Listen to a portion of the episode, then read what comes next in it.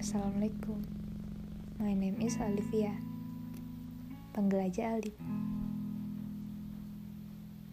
Aku terlahir dari keluarga Jawa Tetapi kedua orang tuaku menetap di Kalimantan. Dan aku jadi anak mbah.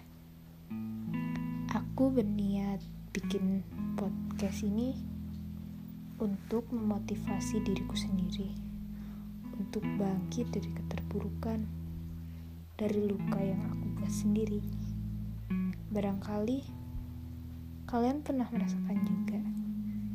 Nantikan kelanjutannya ya. See you.